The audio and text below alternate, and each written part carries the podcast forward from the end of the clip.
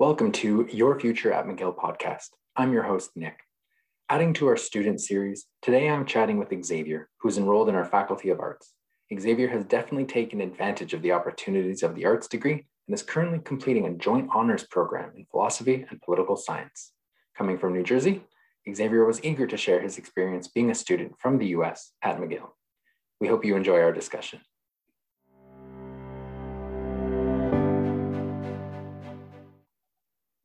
All right, welcome to Your Future at McGill podcast. I'm Nick, and I'm here with Xavier. Uh, would you mind just introducing yourself, telling us what you're studying at McGill, how long you've been studying at McGill, and where you're from? Yeah, hi everybody. Uh, I'm Xavier, and I'm a U two at McGill. Uh, so this is actually my third year, and I'm studying um, political science and philosophy uh, with uh, joint honors uh, in the arts faculty. Oh, and I'm from New Jersey. the awesome. Great state of New Jersey. So that that's the key information. That's definitely where we're going to start with. So, uh, you know, coming from the U S, uh, you represent, I think, our top three of international students come from the U S. You know, we're not too far from the border. I've been to New Jersey for recruitment trips as well. So, you know, we, we head out there pretty often. Um, so thinking back to high school, you know, picture yourself, it's a few years ago. Uh, how, you know, when did McGill come on your radar? When did you start thinking about McGill or just even coming to Canada? Uh, like, what was that research like for you? Well, I got off to kind of a late start with, with my college search. Um, I had studied abroad uh, the year before. So when all of my friends were lining up their colleges, uh, taking S A Ts, I was messing around in Germany. um, So I came back and I was kind of like rushing through all this stuff over the winter of my senior year of high school. Um, and my dad kind of offhandedly had mentioned McGill. Um, was just like, you know, did you ever consider the Canadian schools? Um, and to be frank, I hadn't, uh, and I didn't. What, what really uh, made me apply to McGill was um, actually the girl I was seeing at the time um, was also, uh, we, we were trying to go to the same school. Um, but we were having trouble, you know, finding one that worked for both of us. Um, and on the last, the last day that McGill was accepting applications, um, she mentioned, "Hey, let's let's uh, apply to McGill." And I was sitting in um, an airport in Detroit, actually, having just visited the University of Michigan, um, and I submitted my application, you know, right there with maybe eight hours left. And you know, looking forward. Um, unfortunately, she did not end up getting accepted to McGill, but but I did, and uh, that's that's why I'm here now. That could be a Netflix movie, maybe not the most, the, you know, the happiest one, but um, maybe it already is a Netflix movie uh, to a certain extent. Um, so so you brought up one school, so I, I guess traveling to schools was something that you were you know interested in doing. Did you have that chance with McGill first, or well, I guess not, right? You were just let's just do it right away, so that didn't. you know, uh, that you didn't hesitate? Yeah, so it, um, I didn't get a chance to visit McGill before I applied, um, but I, I was able to visit um, a couple times, once before I accepted um, my applic- or my offer, and then a couple times over the summer just to, to check out the city. Definitely important things to do. And yeah, we do have a few events where you, you can get a chance to interact with McGill before accepting that offer, so it's good that you took up that opportunity. Uh, for the program itself, so McGill, uh, you know, we have, you know, sometimes it's more of a general application, especially for what you're considering to, uh, depending on what you want to apply to. So for the arts degree, you know, it is more open-ended. Were you always sort of focused on that type of academic path? Uh, did you have an idea of what specific majors you wanted even before, you know, confirming your choice?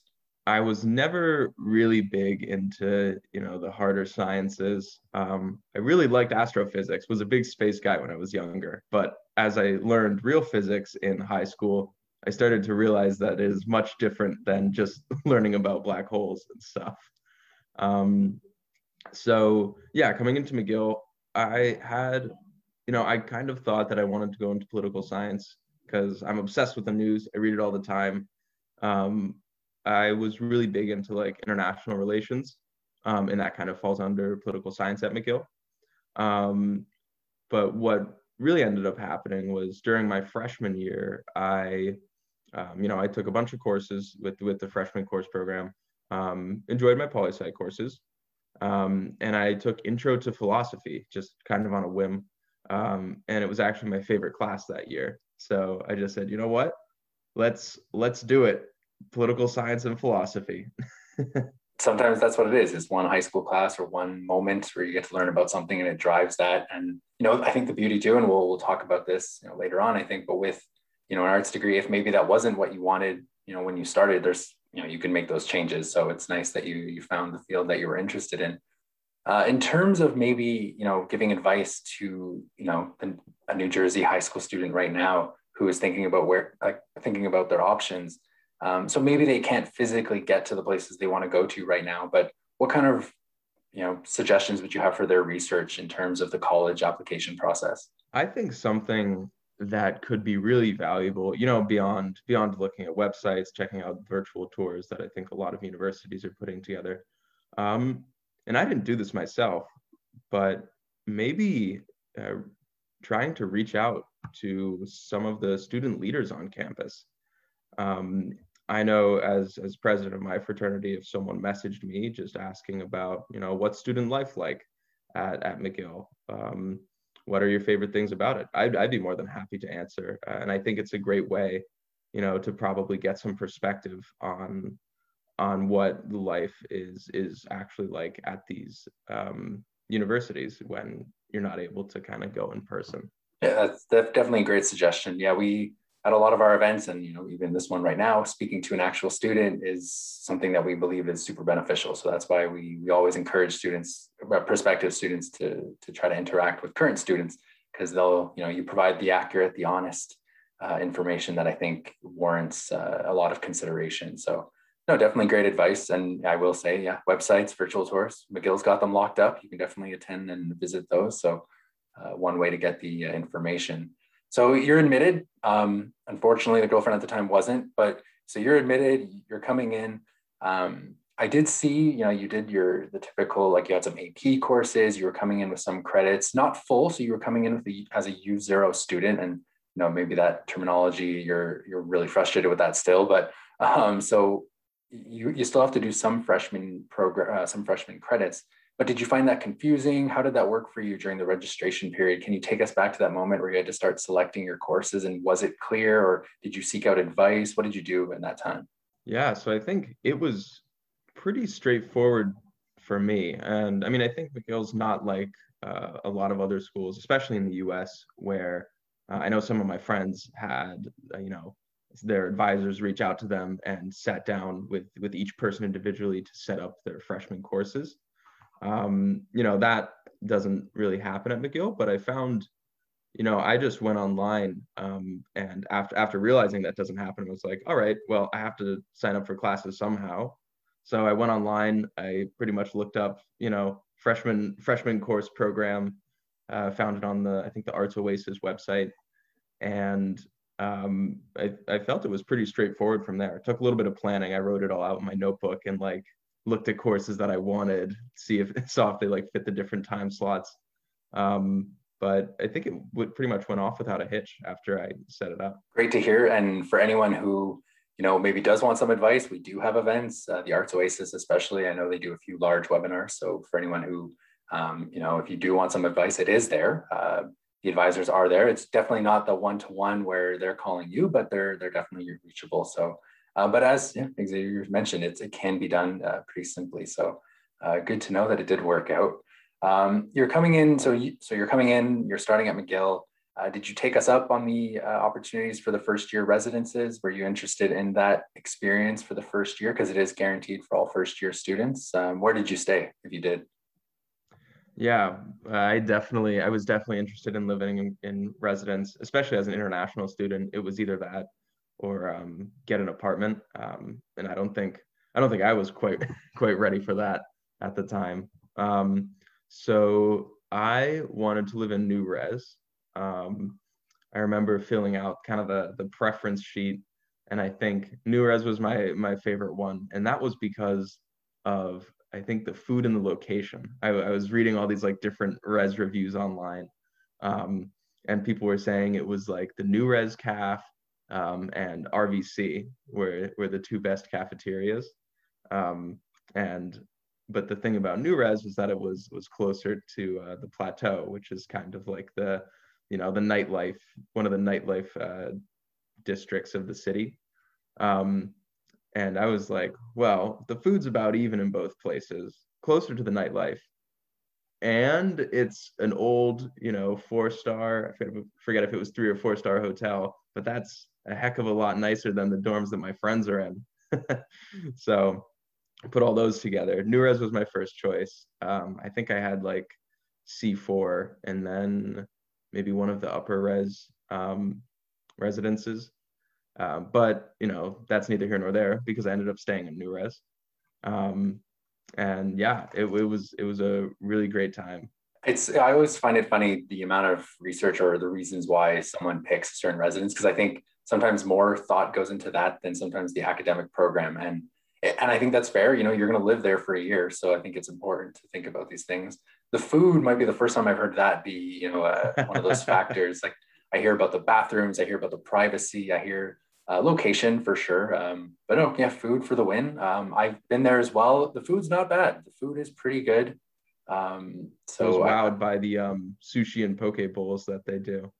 Awesome, yeah. And I, I know I can't, I'm blanking on the chef's name, but uh, he's definitely there, and he loves the students, and he, he loves giving them like awesome foods as well. So uh, yeah, plus one for food. Um, so And, and obviously, so we have it for first year uh, students. After that, you know, you're pretty much, you know, there, there are some limited spots to stay in residences, but typically students are pretty excited to get their own apartment.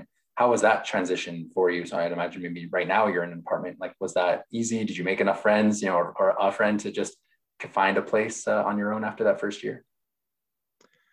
Yeah, um, it was, it was pretty, pretty straightforward. Um, I ended up uh, living with a couple members of my fraternity, um, which is always a, a pretty easy out if you're if you're in need of um, roommates.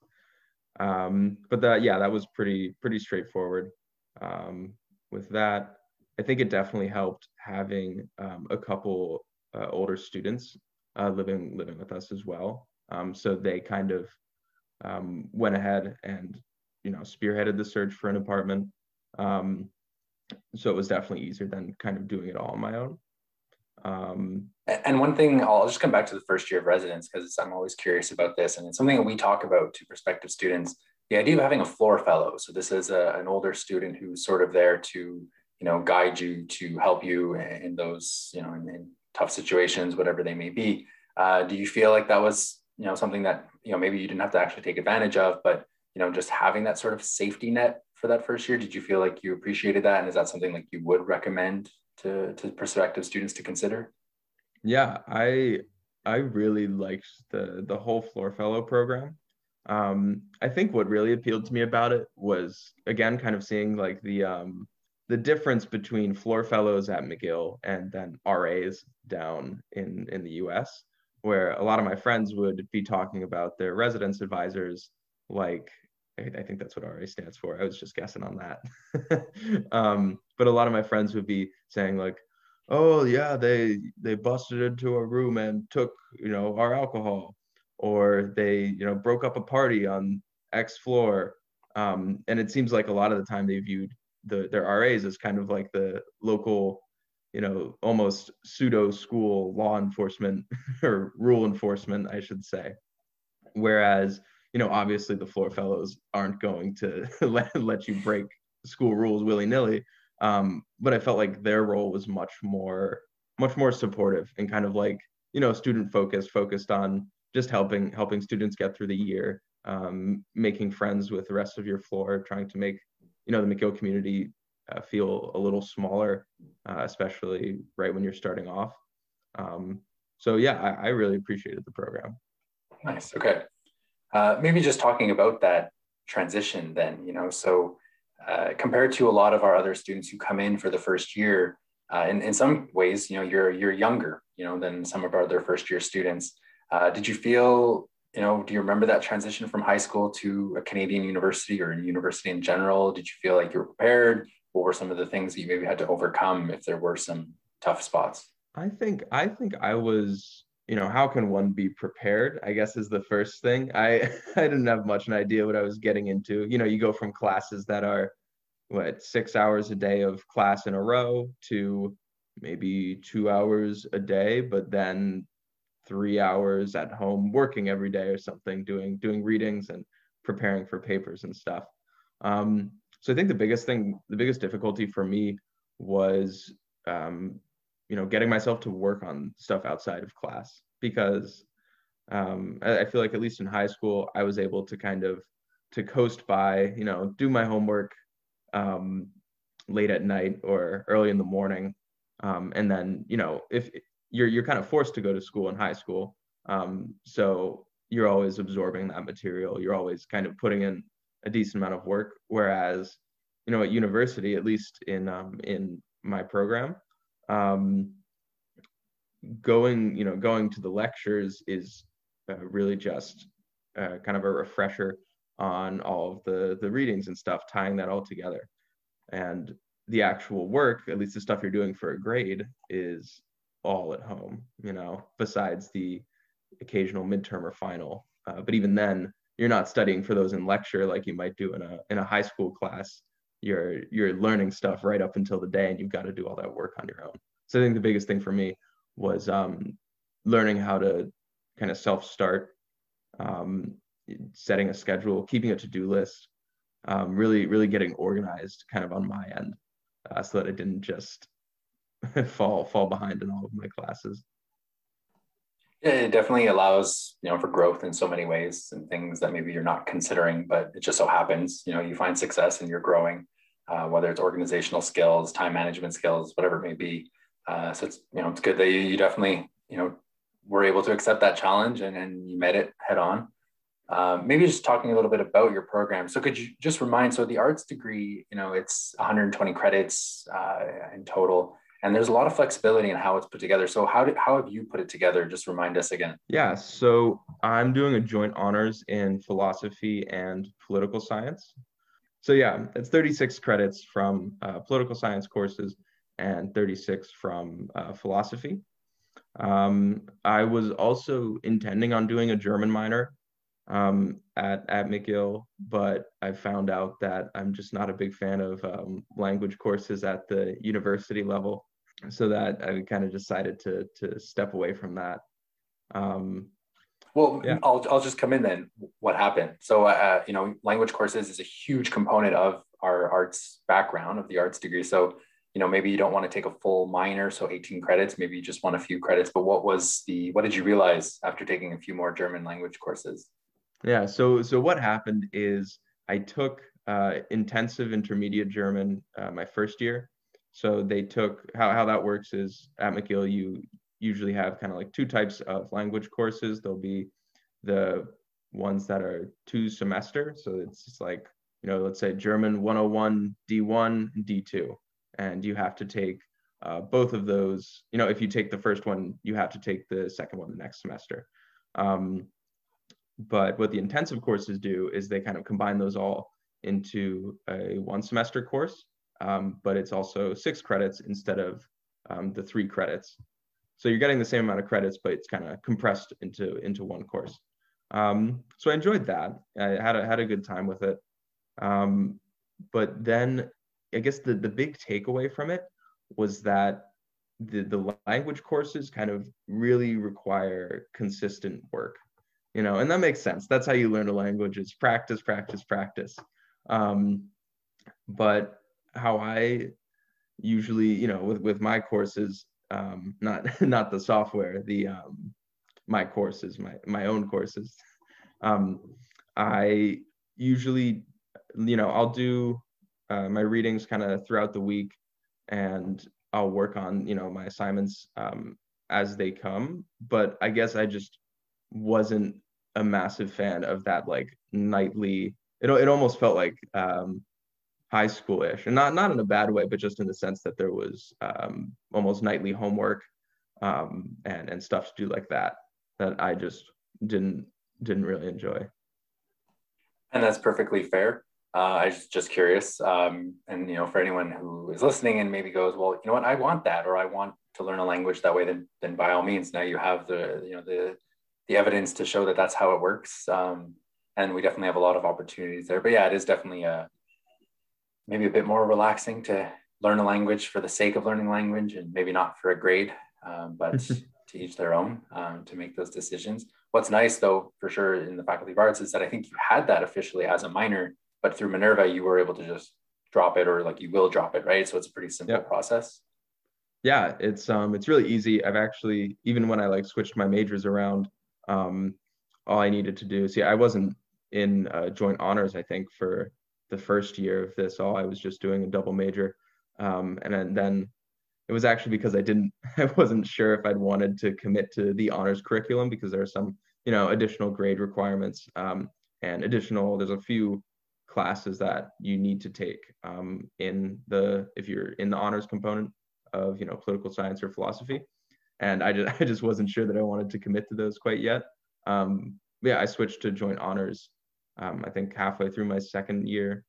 Um, and then with, with the German major, or sorry, minor, um, it's actually still, still sitting on, on Minerva, but I haven't taken a German class in two years. So I'll just need, need to make sure I drop that out before I apply for my degree. So, so a lot of independence. So a lot of, the, you know, you do it a lot through uh, Minerva, which is the student portal that we get access to as a student. Uh, maybe about that transition into honors, how did that application work? So, you know, for students who are maybe already thinking, I want to do the honors degree and whatever it may be, you know, we don't let you apply to that directly. So how did that application work, or how did that process work to switch into those, that joint honors program? Yeah, um, so I, I haven't applied through the honors program yet.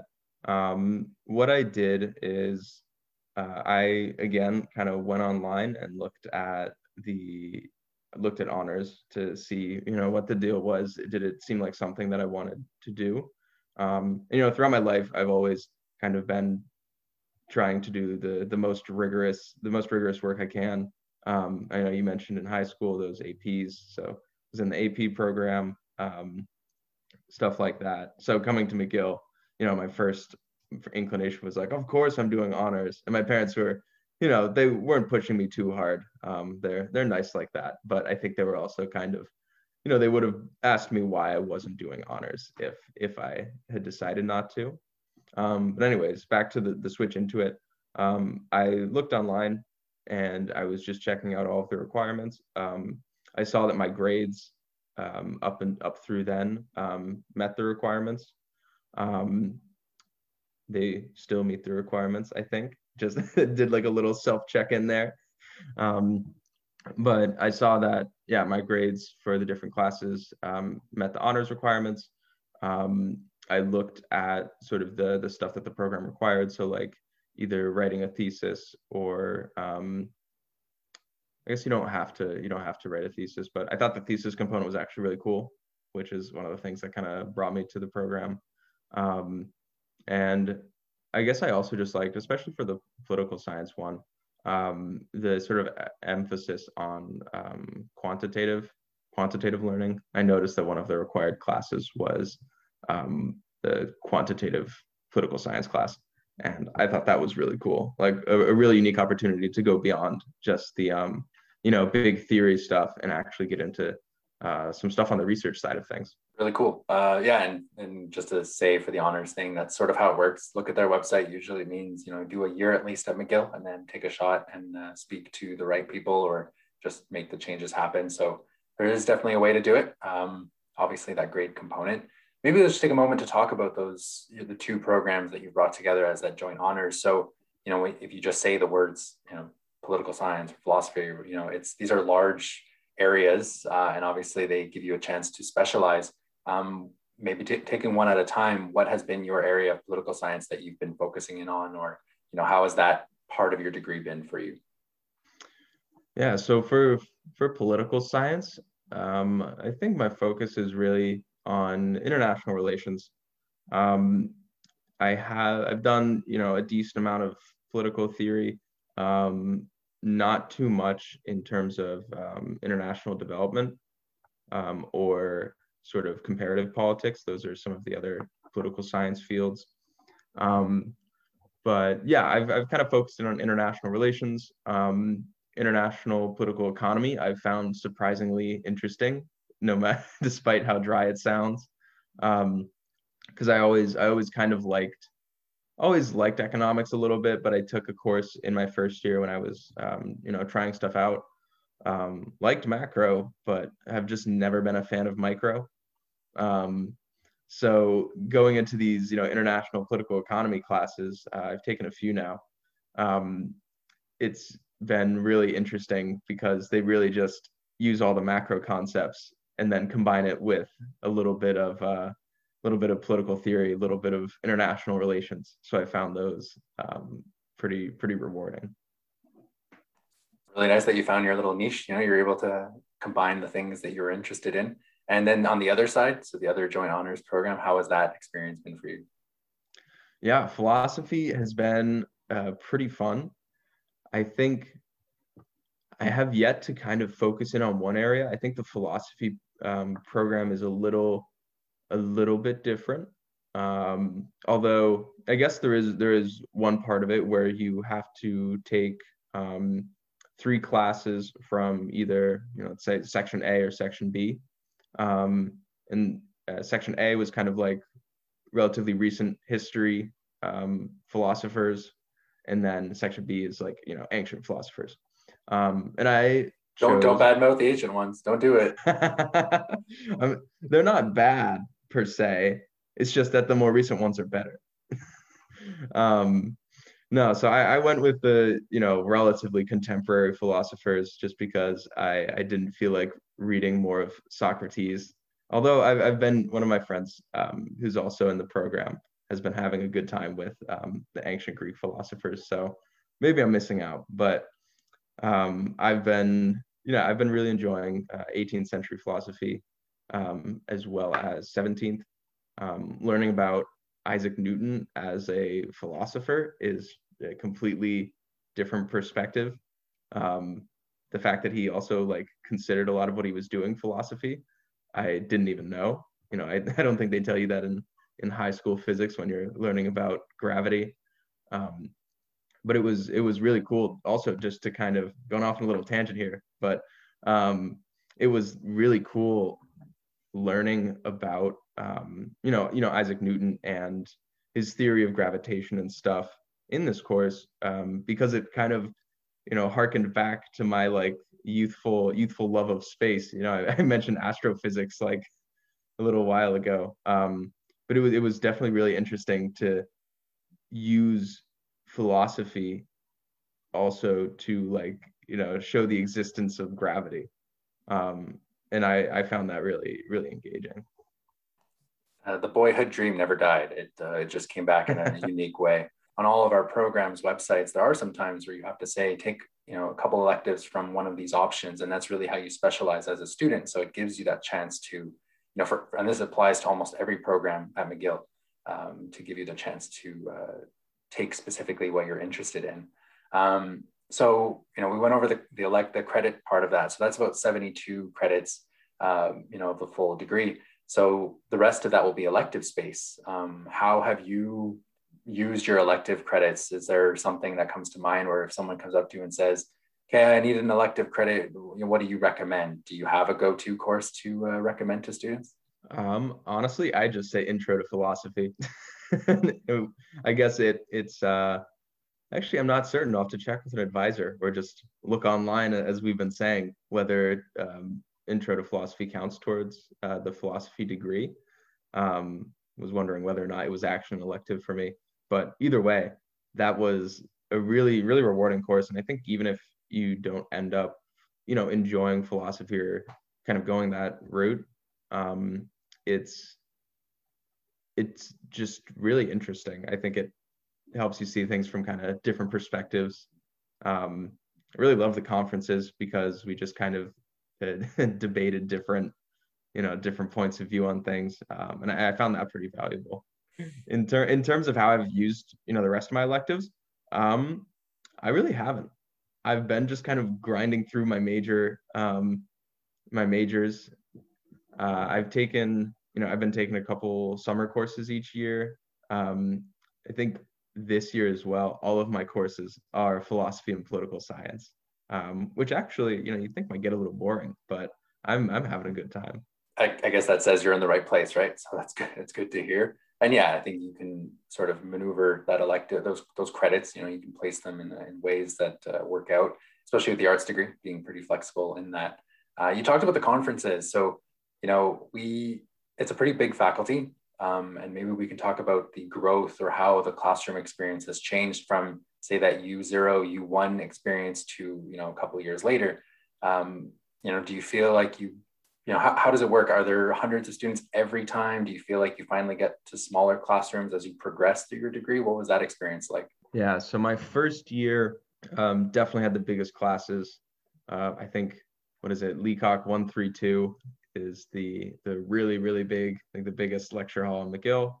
What is it, over four hundred, three hundred? Yeah, that one might be a six hundred or it's two thirty-two. Uh, this number gets mentioned on every podcast, so this is what every listener will, will know about. Good, that's that's great. Yeah, so I had, you know, one of my classes was there um, for, for political science. Um, so that was a massive one. My philosophy classes were a little smaller just because I think the um faculty is a little, or the um, I think the department's a little smaller um, than political science, um but yeah, I had some pretty big classes my first year. Um even the conferences were a little bit on the bigger side. Um so the conferences are uh just like, you know, you have your classes every week, big lectures, and then you'll also have uh, your conference, which they divide the whole class into sections, and you guys meet together as a smaller group with usually a T A to, you know, go over readings um, and discuss stuff. But yeah, going into my second year, it was kind of split.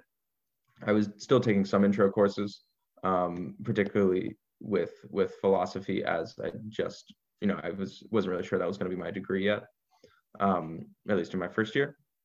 So I was still taking some intro courses, still getting into it, but I was also in, I think, one or two three hundred level courses that were definitely a little bit smaller. Um, but it was really, I guess my, my second semester, uh, my second year, I had one class that was um, just like thirty people, which was great. Um, and that was a four hundred level political science course. Um, since then, I've taken, you know, really like this year, I've taken just three and four hundreds. Um, and I guess it's kind of hard to tell, you know, exactly how big those classes are. Um, especially because some, some of the classes um, don't do live lectures. They just post the um, lecture recordings and then do conferences. Yeah, I think those, you know, if it, if it were in person, those would definitely be uh, some smaller class sizes. Look, because you brought it up, let's just, let's get into that. What, so obviously, I'm sure you've heard what fall twenty twenty-one could look like or what it should look like uh, for our new students. Um, but I think there's a, you know, I think there's still a valid reason to talk about what the past year has been Um, for our student experience, you know, in case there is some continuation. So good or bad, if there is any good, I, I think it's fair if there isn't. Um, what has that experience been like being a remote learner for the past year? The experience hasn't, definitely hasn't been uh, an easy one. Um, but I think one thing I am grateful for is that uh, the McGill administration decided to go forward with, or, you know, a continuation of the um, pass-fail policy that Uh, they'd introduced uh, at the start of the pandemic. I found I found that very helpful, especially as, you know, up up in Montreal. If if you're if you've been living here during the pandemic, um, we've been in red zone, so most most things have been closed, and we've all been limited to only seeing people from our households. Um, so it can definitely get a little a little dreary, especially as the winter set in. Um, but It's, you know, every, the, the professors have been trying. I think you, you definitely get the sense that they care. I, I had a pretty rough semester last semester. Um, and, you know, as, as it started to get towards the end, uh, I'd kind of been dealing, dealing with a lot of it on my own. Um, not really reaching out to professors or anything when I, you know, missed an assignment. Um, but as we got to the end of the semester, I was, you know, looking at things, talking to my parents. Um, and kind of realized that I definitely had a few outstanding items that needed to be addressed. Um, but when I started actually reaching out to, to my profs, you know, I, I was pretty worried that they would, you know, shoot me down or be like, oh yeah, that's, you still have to hand that in tomorrow, or, you know, oh, sorry, no exceptions. But I actually found them all to be really understanding. Uh, there wasn't, you know, there wasn't a single one where I wasn't happy with with what happened. Um, so like nobody said that, um, you know, an assignment wouldn't count because I had to turn it in late. Or there was actually one class where, I get this, I had an, uh, an essay that was due a month and a half ago or something, but in his in his rubric on um, when he was talking about the due date, he, he was being nice and he said, it's due here, um, then it's like three days, um, or sorry, every three days, it's like five percent off for up through five or up through six days. And then that's just like the, uh, the limit uh, of the late penalty. So, you know, a month and a half later, I sent him an email and I, I was asking, you know, admittedly, I, I didn't try to go, go that way with him. Um, but regardless, you know, even, even with that um, instance, the professor was super accommodating, um, allowed me to, Uh, I actually got an incomplete in the course, which isn't as bad as it might sound. Um, basically means uh, the professor and the student have kind of agreed that the um, you know, the student wasn't able to complete all of the coursework that semester, um, but is going to complete it in the future. So that's this semester for me. Um, so I'm writing up an essay for that class uh, now, actually. Um, but yeah, I found the professors to be to be pretty accommodating in that regard, which was which is definitely nice. Um, and I think, you know, the adaptation has been a little rough at times, but I think especially now as we're kind of getting towards the the latter half of the second semester, um, it's getting, I guess, as smooth as it can be for for online school. And I think if there's one message to to take from that, it's, you know, interacting with the professor in some capacity. They, you know, very rarely, if at all, will they ever come out, you know, reach out to you if they see, oh, the student's not handing things in. But if you just send any kind of information, any kind of contact to them, then at least it initiates a conversation. You may not always get the answer that you're looking for, um, but it's the only way to make a difference, you know, if if you do need to figure something out. Um, so I'm glad it did work out for you and that you got the answers you were looking for. Um, but as you said, it was because you reached out to them. So um, good to hear about that adaptability. Um, maybe before the remote learning aspect um, with professors, how is, have you had a good experience with them, whether it's the large lecture halls or maybe you don't get that one-to-one interaction, but, you know, have you, you know, how, how do you, what's your, what, what are your thoughts about McGill professors in a non-remote learning capacity? Yeah, I find, you know, I've been really happy with um, most of most of my professors. I think you definitely have to kind of reach out on your your own if you want to get some one-on-one, um, you know, one-on-one interaction, especially with with the bigger classes.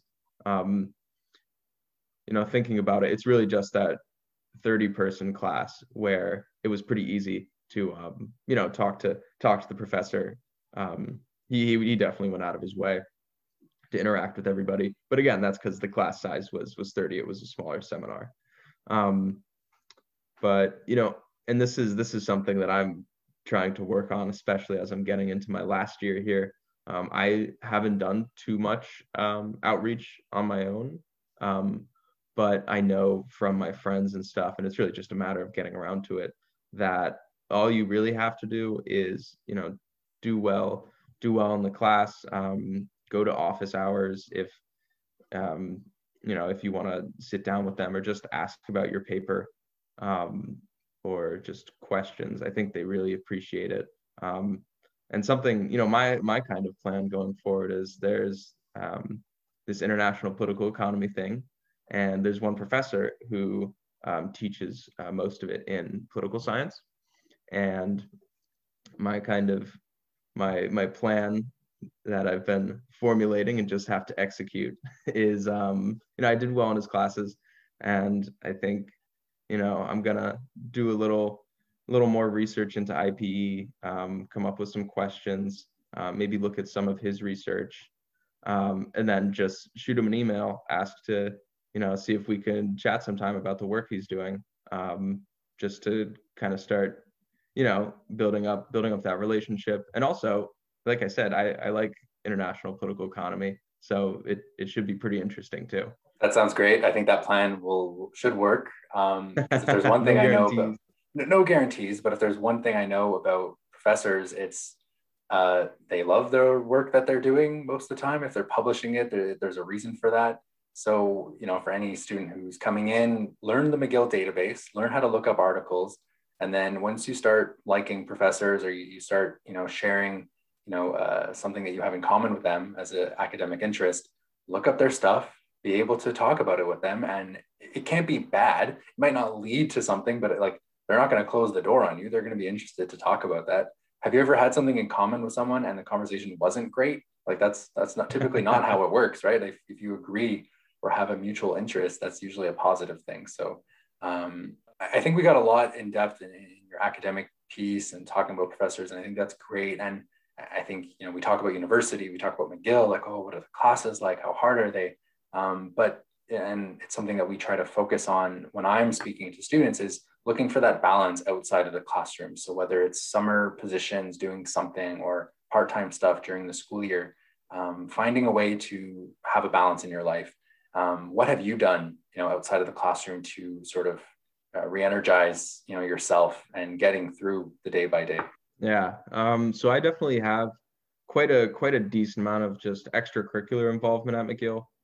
Um, and I think that's, that's been super valuable in, you know, again, breaking up the, the, the rigor of all this coursework and helping me, you know, meet new people, which, which is always really fun. Um, So my first year, you know, kind of like I alluded to before, uh, I joined uh, a fraternity, um, of which I am now the president. I didn't need to flex, but thought I'd drop it in there. Um, but that has been a super rewarding experience so far. Um, it definitely, especially my first year, it was really, really valuable to have a group of older, you know, experienced McGill um, students. Uh, kind of taking you in and just giving you, you know, giving you that set of friends um, kind of right off the bat. Um, so you already kind of have, I don't want to say your place because, or like your group, because I think you can have a lot of groups. Um, you don't, you know, you don't need any one, but it definitely helps provide like one, one group that is always going to be there. Uh, so that was, that was really valuable. Um, and, you know, through that, I've been keeping myself busy with little bit of like philanthropy work. Um, yeah, there's obviously, you know, some social aspects that are really fun. Um, we do, you know, just other stuff like that. Additionally, I'm involved in Model United Nations, um, and that has also been been great. Um, I am not on the the delegation team, so I don't, you know, I don't travel with the McGill Model U N team um, to other schools to do all that stuff. Uh, seemed like a little bit too much for me. You know, I like I like international relations, but I don't don't feel like traveling every couple weeks. Um, and you know, some of the the higher intensity practicing they do. Um, although the McGill Model U N team is is a it's a really good one. I think it might be number one in Canada, but don't quote me on that. um, but I so instead, what I've done is I've become involved in um, staffing the two Model U N conferences that the International Relations Student Organization um, at McGill hosts. Um, so there's the, you know, the university level one in the winter and the high school level one in the fall. Um, so I got involved in that uh, right in my first year. Um, I met I met uh, someone during Frosh who um, we we started chatting, and He, I mentioned Model U N, and he um, was, you know, a couple couple years older and was staffing Model U N. Um, and he was like, "Oh, why don't you apply to this?" Um, so was really happy I, you know, kind of picked up on that opportunity.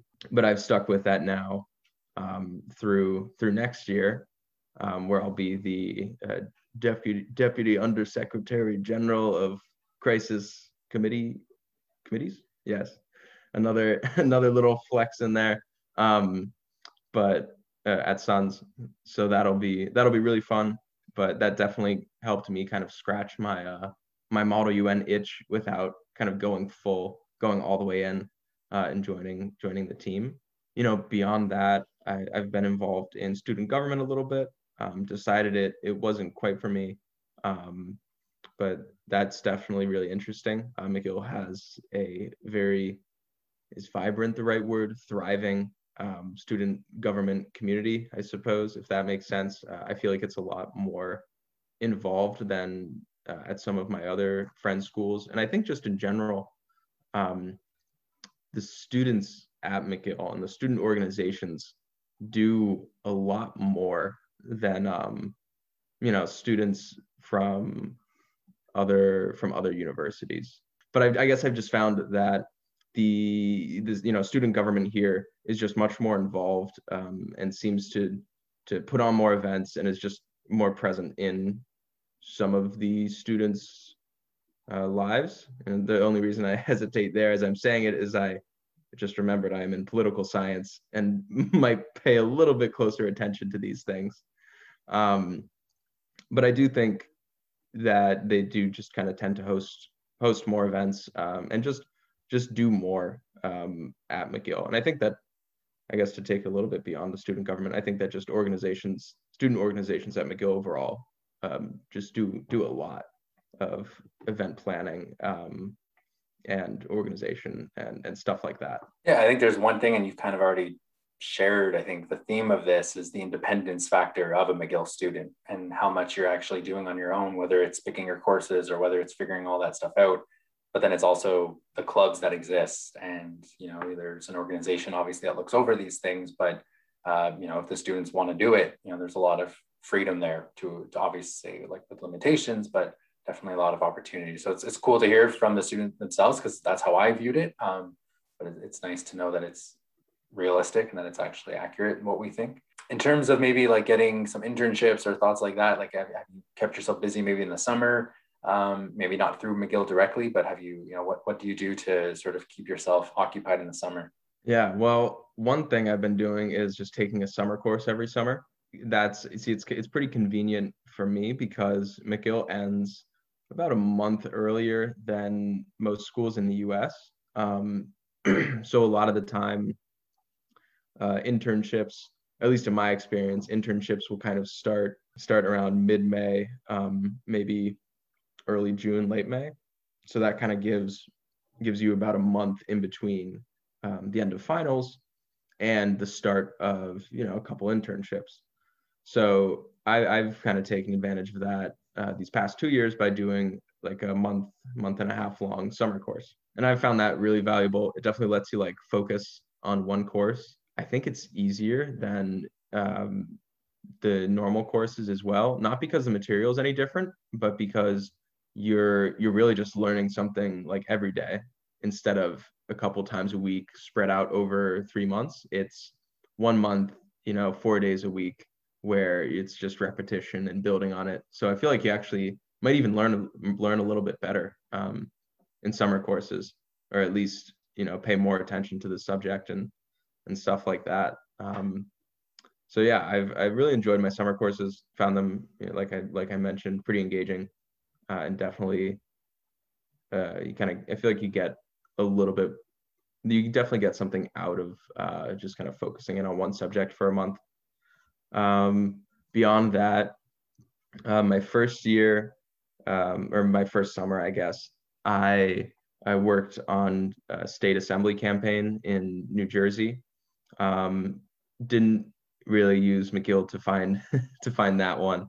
Um, I think it, it was, more so, uh, there was someone we knew that was uh, running in our district. So I reached out and looked if they were, looked into see if they were taking on interns. And then for my second summer, my mom uh, had mentioned an organization um, that that she knew, um, N A F, the National Academy Foundation. Hope I'm allowed to allowed to name drop that. Um, but they do a lot of great work um, with. with high school students. I, I reached out to them, and this was during the whole COVID summer. So they were actually um, just, they were starting up a couple, a couple new programs uh, that I was able, able to get involved in and help out with. So that was really fun. I think they, they definitely needed uh, a little extra help with the, you know, whole transition to, to virtual and everything. And then that come, that brings us all the way to this summer where this time I was determined, oh, I forgot, yeah, the big, the big letdown of last summer. I was all set up to, um, to intern at a, at the U S consulate in Frankfurt, Germany. I was, I spent, you know, probably twelve hours putting my security clearance application together too, but it, it um, unfortunately was canceled in, I think it was like March.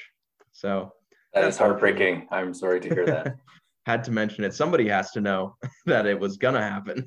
But yeah, this summer, again, you know, I kind of, in, in, in getting that internship the summer before, I was a little more organized. I think when it comes to finding internships overall, you kind of have to be on it even from like September.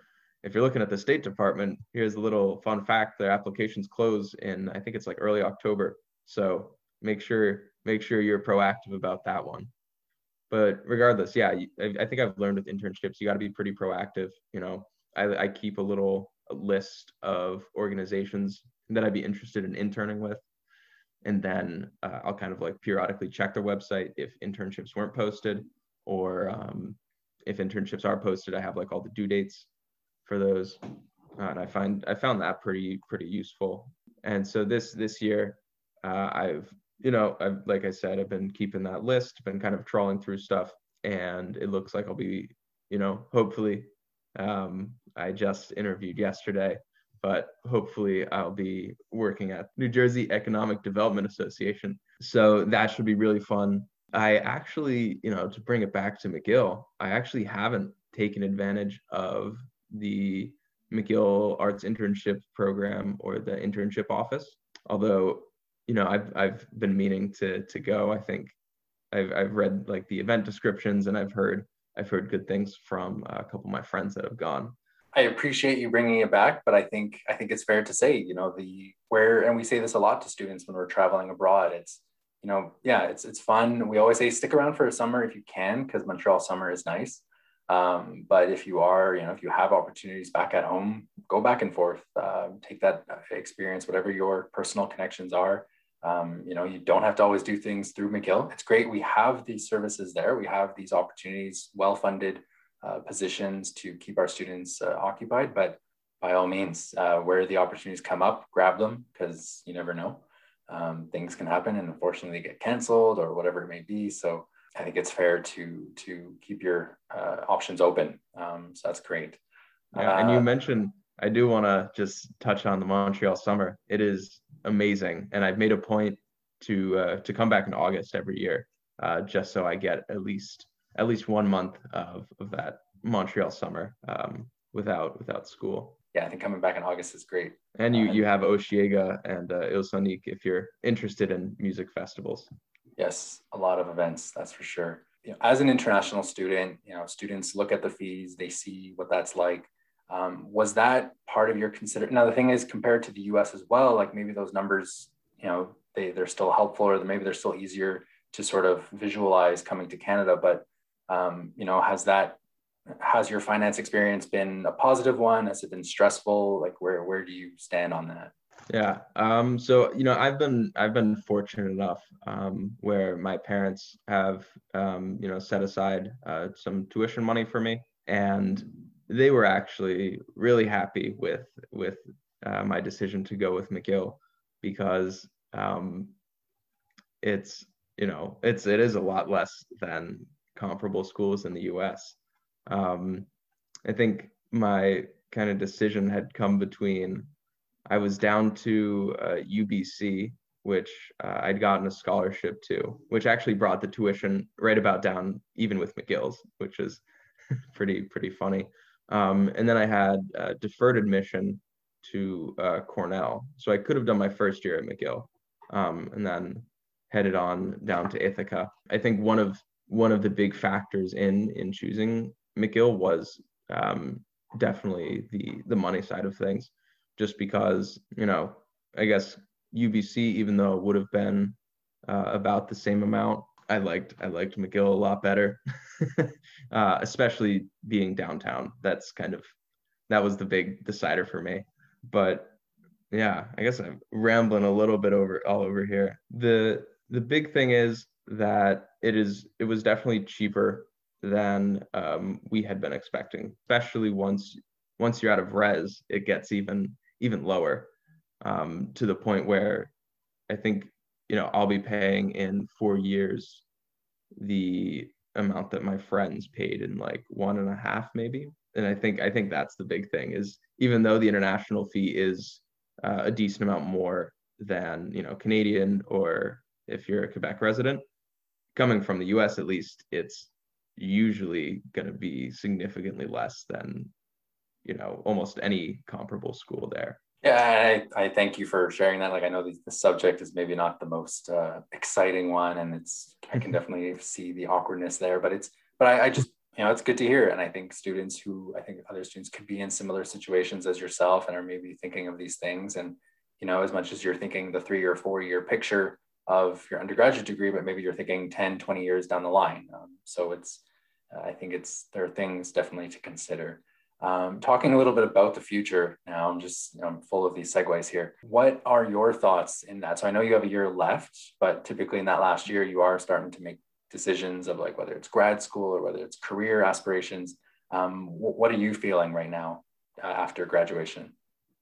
What a question. Um, I think, you know, the classic, the classic answer for like any poli-sci philosophy student is law school. Um, so I'm definitely considering that.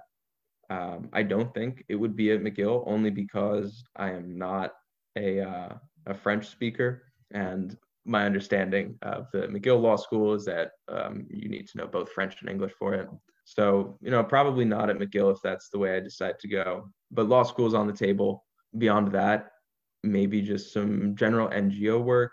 Uh, I was interested in the Foreign Service for a little while, um, but Um, not not so much anymore, and um, I guess general general public service I find pretty interesting. So some government work, perhaps, maybe a master's of some sort. Public policy is cool. I hear there's a Max Bell School at McGill, so I, you know I'm kind of kind of looking at that. I've considered public office, but I think that's kind of a late, a little bit later in life decision. Um, political consulting would be fun. Working on a campaign. Yeah, I can just I can just go on. You can tell. Um.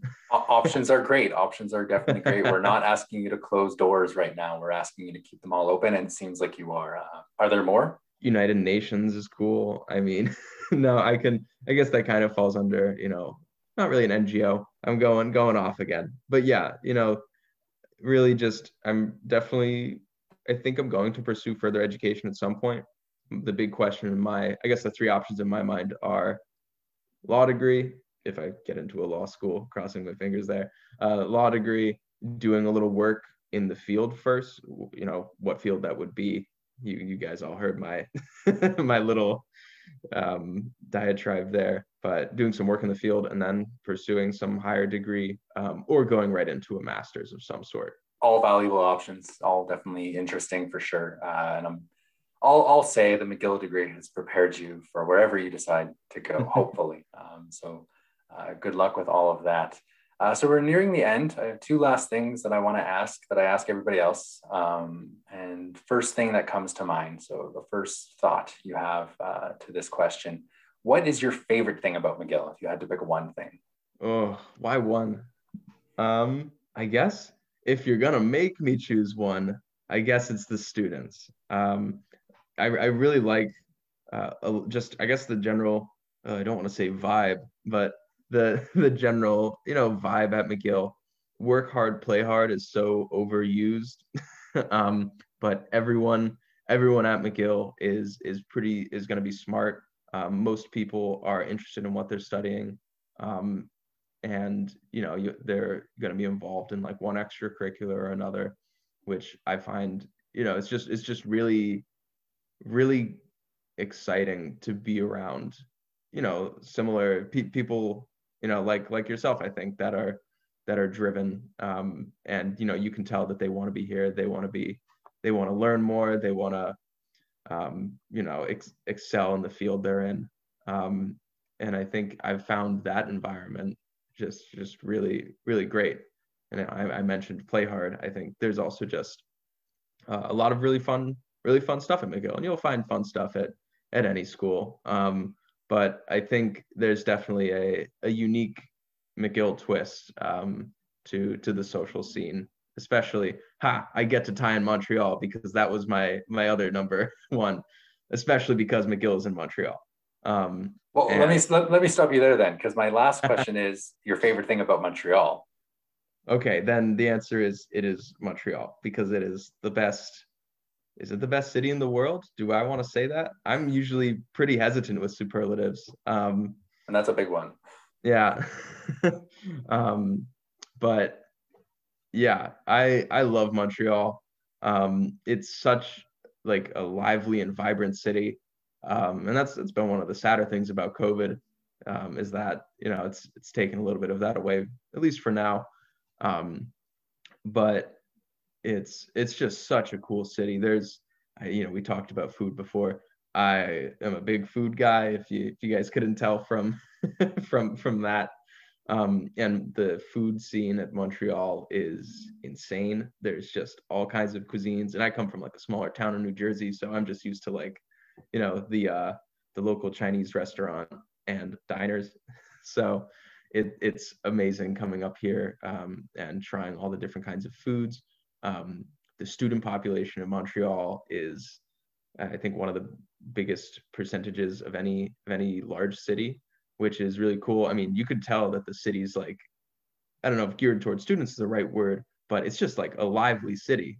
Uh, there's a really big club scene, if that's what you're into, but there's also like all kinds of other things. There's like really, a really quirky district over, you know, towards Mile End, um, cool graffiti to look at. Um, bagels. Uh, there's just so many different, is subcultures the right word? I don't know. Like, I think it's fair. I think that's fair. Yeah. Like, um, you know, one of my friends is really into um, punk, and there are like different bars that you can go to um, to listen to music like that. Uh, there, you know, jazz bars. Um, there's just, just so much to do. And it feels like there's always something to do. Even in the winter, there's different festivals going on. I could Uh, Montreal's just great. So then, okay, so I lied. I got one more thing that I think comes up a bit uh, when I'm on the road or talking to students outside of Montreal. And you you you hinted at this before, the, the speaking French aspect. So yes, obviously Montreal being in a bilingual city, uh, Francophone and Anglophone. Um, what if someone said, well, I don't speak a word of French. I don't think I'll be able to learn French while I'm there. Um, Should I be hesitant toward going to McGill? And what's your thought? What's your answer to that?